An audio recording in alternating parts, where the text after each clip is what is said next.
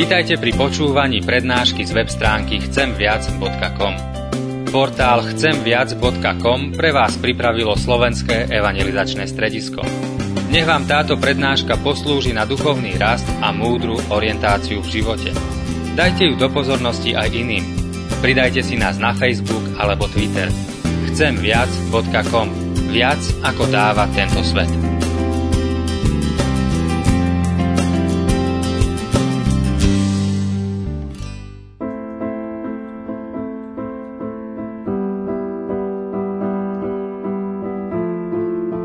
Je tu niekto, niekto viac, koho, koho prítomnosť by sme si mali nielen žiadať, ale prosiť pre každý deň nášho života.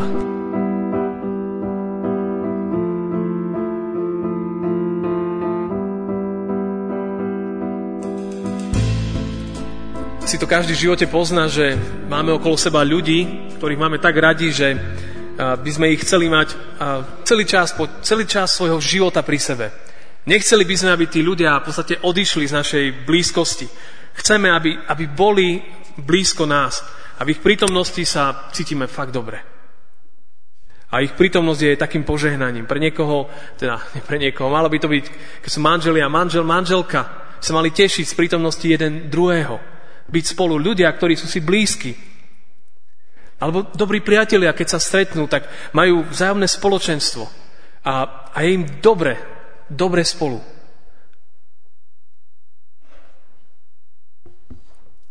A dnes trošku tak chceme rozprávať o tom, že je dobre, je dobre mať blízkych ľudí vo svojom okolí. Je dobre mať ľudí, o ktorých sa môžeme oprieť. Je dobre mať ľudí, ktorí, ktorí stoja okolo nás.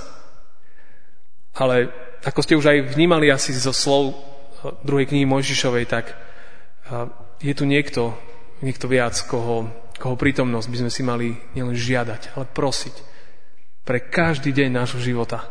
A ak ste počúvali ten žalm, ktorý som sa modlil pred kázňou, to bol 42. žalm, o ňom sa hovorí, ako veľmi vzácný žalm a tam je ten obraz, ako jeleň dychti po vodných bystrinách, tak dychti moja duša po Tebe, Bože. Tak, tak dychti moja duša po Tvojej blízkosti. Duša mi, žízni, je smedná. Smedná po Bohu. Bola taká mládežnická piesen, Pane, smední sme po Tebe. A to je to, ten smed po Bohu. Tá túžba a prozba, aby, aby Pán Boh bol v blízkosti môjho života. A o tom je tak trošku aj ten príbeh po ťažkej afére so zlatým telaťom, kedy celý národ, celý národ izraelský zlyhal v čase, keď Mojžiš bol nahore a, a s, Bohom, s Bohom riešili veci ohľadom budúcnosti národa, tak Áron a ľudia okolo neho, teda sa to celé zvrhlo a, a národ si postavil zlaté tela a pán Boh sa strašne rozhneval. Strašne sa rozhneval, keď toto všetko videl. A tam ďalej vidíme, vidíme veľmi takú zaujímavú diskusiu, veľmi, veľmi takú zaujímavú diskusiu medzi Bohom a medzi Mojžišom. Ako oni dvaja rozprávajú. A ak ste počúvali, čo, čo si Mojžiš žiada od Boha, tak to sú naozaj, naozaj silné veci. On, on sa nechcel uspokojiť s tým, že, že Bože, ja viem, že ma miluješ. Ja viem, že ma máš rád. On povedal, OK, to je, to je dobre, ale daj mi poznať viac. Daj mi poznať viac zo seba. Viac zo svojej blízkosti, viac zo svojej prítomnosti. A to je také, také zvláštne. Že prosiť, možno, že o niečo viac. Niekedy možno prosíme, alebo hovoríme, ďakujem Bože, že ma miluješ. A môžeš žiť ešte ďalej. Hovorí, pane, nielen to, že ma miluješ, ale daj sa mi poznávať každodenne v mojom živote. A on úplne túži po, po Božej blízkosti. Aby Boh bol s ním. Aby Pán Boh viedol jeho život. On bol v ťažkej úlohe viesť celý národ ľudí od ktorých odišiel na pár dní a celí sa zdivočeli okamžite. Lebo takí sme ľudia. On mal takýto národ viesť a on povedal, pane, ale mne nebude stačiť, že ma miluješ. Ja, ja potrebujem teba mať blízko seba každý deň. Každý deň na všetkých mojich cestách. Lebo bez teba ja sa nepohnem odtiaľ, on hovorí. Radšej tu zostaňme, nepohnime sa ďalej, ak ty s nami nepôjdeš. Chcem, aby si bol blízko. Timothy spievajú v jednej novej piesni a také veľmi krásne slova. Kdekoľvek chodím, kamkoľvek pozerám, čokoľvek robím, ty si vždy tam. To je trošku parafráza z 139. žalmu. A ďalej, kamkoľvek kráčam, všetko, čo chcem, čokoľvek spievam, ty o tom vieš. Si všade na vôkol, všetkým ma prenikáš. Kráčaš vždy so mnou a celého ma naplňaš.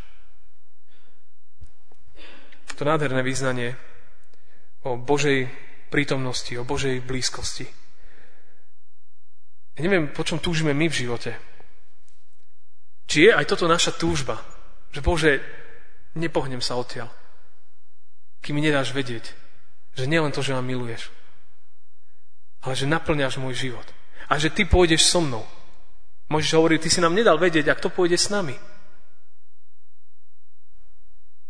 To je úplne kľúčové pre život človeka, pre život veriaceho človeka poznať Božie cesty. Poznať tie cesty, ktoré Pán Boh, ktorými nás chce viesť. Alebo teda dať sa ním viesť. Lebo mnohokrát jeho cesty pre nás sú, možno ich nevidíme. Nevieme, čo bude zajtra. Ale Boží ľud kráča vierou. Nekráča videním, ale vierou. Že ja verím, že ak Pán Boh je dobrý, má ma rád a že toto je jeho vôľa pre mňa, aj keď neviem, čo bude zajtra, aj keď neviem, čo bude pozajtra, tak viem, že On tam bude. Kdekoľvek chodím, kdekoľvek kráčam, Ty tam so mnou si.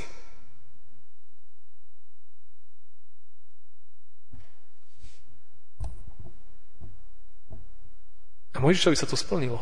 Je to zaujímavé, že ak by sme čítali neskôr tú kapitolu ďalej, tak by sme videli, že sa to naozaj naplnilo, ale ešte aj také prorocké, až v žalme 103. sa píše, že hospodin koná spravodlivé skutky a dáva právo všetkým utláčaným. Mojžišovi dal poznať svoje cesty, Izraelcom svoje skutky. Hospodin milosrdný a ľútostivý, zhovievavý a bohatý v milosti. Mojžišovi dal poznať svoje cesty. A tak to je taká nádej a zasľubenie, že keď volám, tak dostanem. Kto hľada, nájde, kto prosí, ten dostane. Tak hovorí písmo. A nemali by sme v živote kráčať bez toho, aby sme nemali tú istotu, že Boh kráča s nami. Že Boh ide s nami po tej našej ceste. A možno by sme mali viac zápasiť o tú Božiu istotu do života, že Bože, a možno, že sa dokonca až, až naťahovať. O Jakobovi sa hovorí o tom slávnom sne, že zápasil s Bohom s anielom. Ale jednoducho, možno až zápasiť. Abraham sa naťahoval s Bohom, koľkých ľudí ospravedlní. Pre koľkých ľudí zachráni mesto. Doslova sa možno až jednali s ním.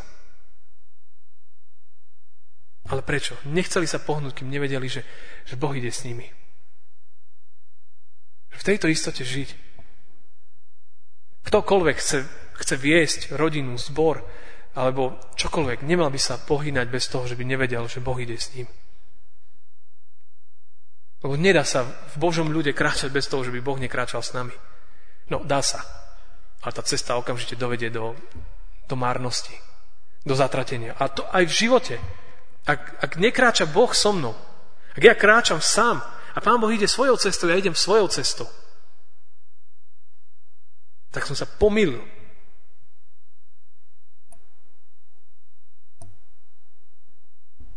A Timothy dokonca spievajú ďalej v tej piesni Túžim niesť, čo nesieš ty. Túžim mať, čo dávaš ty. Túžim ísť za tebou vždy. Nechcem už nevidieť, čo vidíš ty. Nechcem sa zastaviť, keď kráčaš ty. Nechcem už nevravieť, čo vravíš ty. Nechcem už neveriť, keď veríš ty. Túžim nájsť, čo hľadáš ty. Túžim ísť, ak ideš ty. Túžim žiť, kde žiješ ty. Túžim ísť, ako si ty. To je nádherný sen. Aj modlitba. A Mojžiš si toto žiada. Bože, daj mi poznať svoje cesty. Daj mi poznať, kadiaľ mám kráčať. Pán Boh mu hovorí, dám. Dám. Ja ťa povedem, ja pôjdem s tebou. Možno to je ten jeden z najväčších zápasov, ktoré možno vo svojom živote musíme bojovať a vybojovať. A Mojžiš je úplne odvážny, on, on ešte išiel ďalej a ja chcem ťa vidieť, pane. Ja ťa chcem vidieť. Pán ho musel rýchlo uzemniť, že trošku pomalšie, lebo naše stretnutie mi nedopadlo dobre ešte počas tvojho života. A Mojžiš tak túžil, túžil vidieť jeho slávu. Túžil vidieť, túžil vidieť Boha v tváru v tvár. Pán Boh mu hovorí, nemôžeš ma vidieť. Kvôli jednej veci, kvôli hriechu. To je jediná vec možno, prečo nemôžeme Boha vidieť tvárov tvár. Počas nášho života, v nebi, navždy, na forever, navždy, navždy s Bohom. Ale tu na tejto zemi ešte, ešte to tak nie je. Ale, ale Boh mu hovorí, že uvidíš časť mojej slávy a prejdem pred tebou. Uvidíš môj chrbát, trošku zo mňa uvidíš. Božia sláva, to, to, to vyjavenie Boha, tá jeho fyzická prítomnosť, tá jeho moc, ktorá sa v nej zjavuje. Mojžiš si žiadal, žiadal naozaj veľké veci. Ale dostal. Žiadal byť s Bohom blízko. A po takomto stretnutí, keď, keby sme čítali nasledujúcu kapitolu, by sme videli, že keď Mojžiš prišiel medzi ľudí, tak sa nevládali na neho dívať. Lebo mu tvár žiarila. Lebo naozaj bol v Božej blízkosti. Bol v Božej blízkosti. A, a vtedy tvár žiari. Vtedy život, vtedy život vydáva svedectvo. Ak človek žije naozaj kráča v tých Božích cestách, v jeho blízkosti, je to vidno na živote. Je to vidno na tvári. Je to vidno na srdci. Je to vidno na postoji. Je to vidno na myšlienkach. Je to vidno, že človek je v Božej blízkosti. Tak zápaste o to. O Božiu prítomnosť, o každodennú Božiu prítomnosť. Tak ako Daniel čítal ten 25. žalm. Hospodine, daj mi poznať svoje cesty. Vyuč ma svojim chodníkom. Vo svojej pravde veď ma. A vyučuj ma, lebo Ty si Boh mojej spásy. A na Teba denno, dennodenne očakávam. Dennodenne.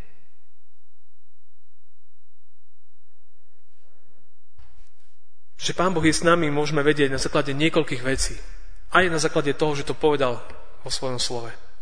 Je to úplne úžasné. Viete, aké boli posledné slova pána Ježiša na tomto svete, keď odchádzal do nebies. A Evangelia aj skutky to zaznamenávajú, sú tam viaceré výroky, ale u Matúša to je krásne napísané. Aj hľa, ja som s vami po všetky veky. A to je, to je nádherné zasľúbenie. Posledné slova pána Ježiša, keď odchádzal ja som s vami. Ja zostávam pri vás. My vieme, že skrze Ducha Svetého je tá jeho prítomnosť pri nás. Ale pri veriacich ľuďoch dnes toto je jeden zo znakov. Jeho slovo. Jeho slovo, ktoré dal skrze svoje slovo som medzi vami. A tu môžeme mať nádej. Tu môžeme mať istotu. Ďalší z takých znakov môže byť taký pokoj v srdci. Že viem, že Pán Boh je pri mne. Viete, napísané v Biblii, neverní nemajú pokoja. Neverní, neveriaci nemajú pokoja. Ale ten, kto verí, pokoj Boží prevyšuje všetko. Nehovorím, že, ne, že veriaci človek nemá stres, nemá nepokoj. Má, ale keď, keď príde to finálne, tak vtedy ho zvyčajne zaplavuje Boží pokoj. A on vie, že, že je to isté. Že Pán Boh je pri ňom. Ďalším znakom toho môže byť ovocie života. Že na človeku, na jeho živote je vidno, že, že je v Božej blízkosti. Že prebýva Pán Boh okolo neho. Že je to vidno na jeho skutkoch, na jeho činoch, na jeho slovách. A mohli by sme hovoriť viac. Ale kráčať v živote bez Boha, bez Božej prítomnosti je, je, je zložité. To je úplne desivý život.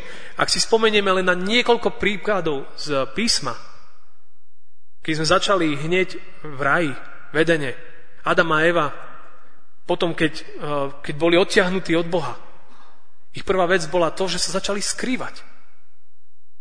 Začali sa skrývať pred Bohom. Utekali preč. Kráčať bez Boha hneď vedie k takýmto veciam.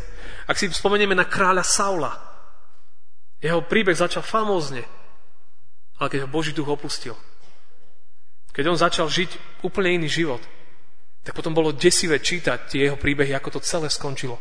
Ako smutne skončil jeho príbeh.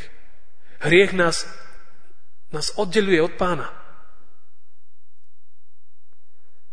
Spomeňte si na to, ako, ako Ježiš na kríži zažil tú chvíľku, čo znamená byť bez Boha.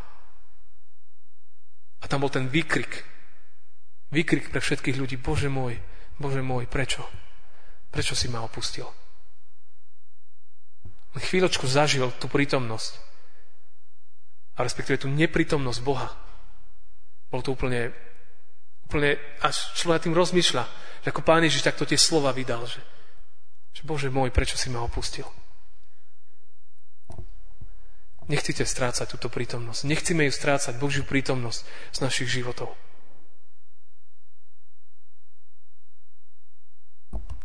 Tým najkľúčovejším faktorom, ktorý nás naozaj od toho odťahuje od Boha, je, je naozaj hriech. Niekedy Pán Boh možno, že nedá, nedá nám nejak tak vnímať, možno cítiť, alebo ako, že je s nami. Ale je s nami na základe svojho slova, na základe svojich sľubov. Možno niekedy, ako keby sa odtiahol od nás. A to neznamená, že je preč, Častokrát nás prečistuje cez takéto chvíle a ukazuje nám možno nové veci. Skúma nás. Ale čo je to také kľúčové, je proste za Božiu prítomnosť na každý deň do vášho života. Proste, aby Pán Boh bol prítomný, aby neodchádzal. Aby neodchádzal z našich životov, z nášho zboru, z našich spoločenstiev, z kdekoľvek. Aby bol tam prítomný.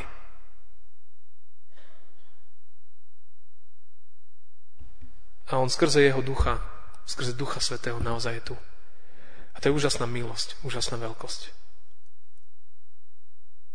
A duch svetý nám dosvedčuje, dosvedčuje nášmu duchu. Dáva nám vedieť, že sme Božie deti, že posilňuje nás, vedie. Ale stále, každý deň, každý deň prosme o tú Božiu prítomnosť. Aby Pán Boh bol pri nás. Modlíme sa za seba, za svojich blízkych, za ľudí okolo nás, aby, aby túto prítomnosť mali. Lebo je to naozaj dôležitá vec, naozaj v ťažkých chvíľach je dobre vedieť, že, že Boh je prítomný pri nás. A tento týždeň začíname v informačných listoch, ste si všimli, a je prvá krajina, za ktorú sa začíname modliť, je Afganistan. A tento týždeň sme prešli svet, kontinenty, a každý týždeň začíname teda tu jednotlivé krajiny sveta. V informačnom liste sú všetky informácie o krajine, prozby, za čo sa môžete doma modliť a tak ďalej.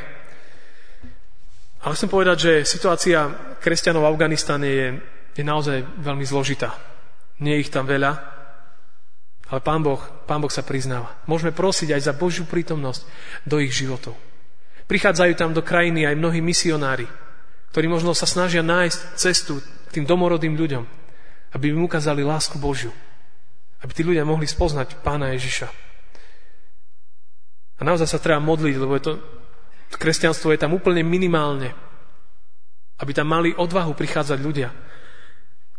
Keď som minulý rok, myslím, že v novembri som rozprával o, o tej prezentácii, som mal tú prezentáciu o Afrike, tak som rozprával vám tam jeden príbeh. Jeden z tých večerov, ktorý sme mali, vystúpila jedna žena. A ona rozprávala príbeh jej manžela, ktorý spolu s ďalšími deviatimi dobrovoľníkmi, lekármi a pracovníkmi, myslím, že 10. augusta 2010 bol, bol zabitý v, v Afganistane. Ona rozprávala svoj príbeh, ako to vnímala ako, ako manželka, ktorej manžel niekoľkokrát išiel na tú cestu a vždy vedela, že, že možno, že raz sa nemusí vrátiť. Že ako to celé ona prežívala. A bolo veľmi, veľmi silné počúvať ten, ten príbeh tej skupiny ľudí, ktorí, ktorí boli v tom Afganistane. A tí ľudia, lekári, viacerí z nich boli lekári, oční aj zubní, slúžili, pomáhali tým domácim ľuďom na miestach, kde nikto nechcel ísť. Kde sa vyhýbali tým miestam a v krajine, ľudia z okolia, zo sveta. Tam nikto nechcel ísť, žiadni dobrovoľníci, žiadni lekári. A táto skupina ľudí niekoľkokrát tam chodila. A nie len to, že fyzicky pomáhali, ale oni robili aj to, že tým ľuďom, nakoľko bolo možné, svedčili o Bohu, pretože to boli kresťania.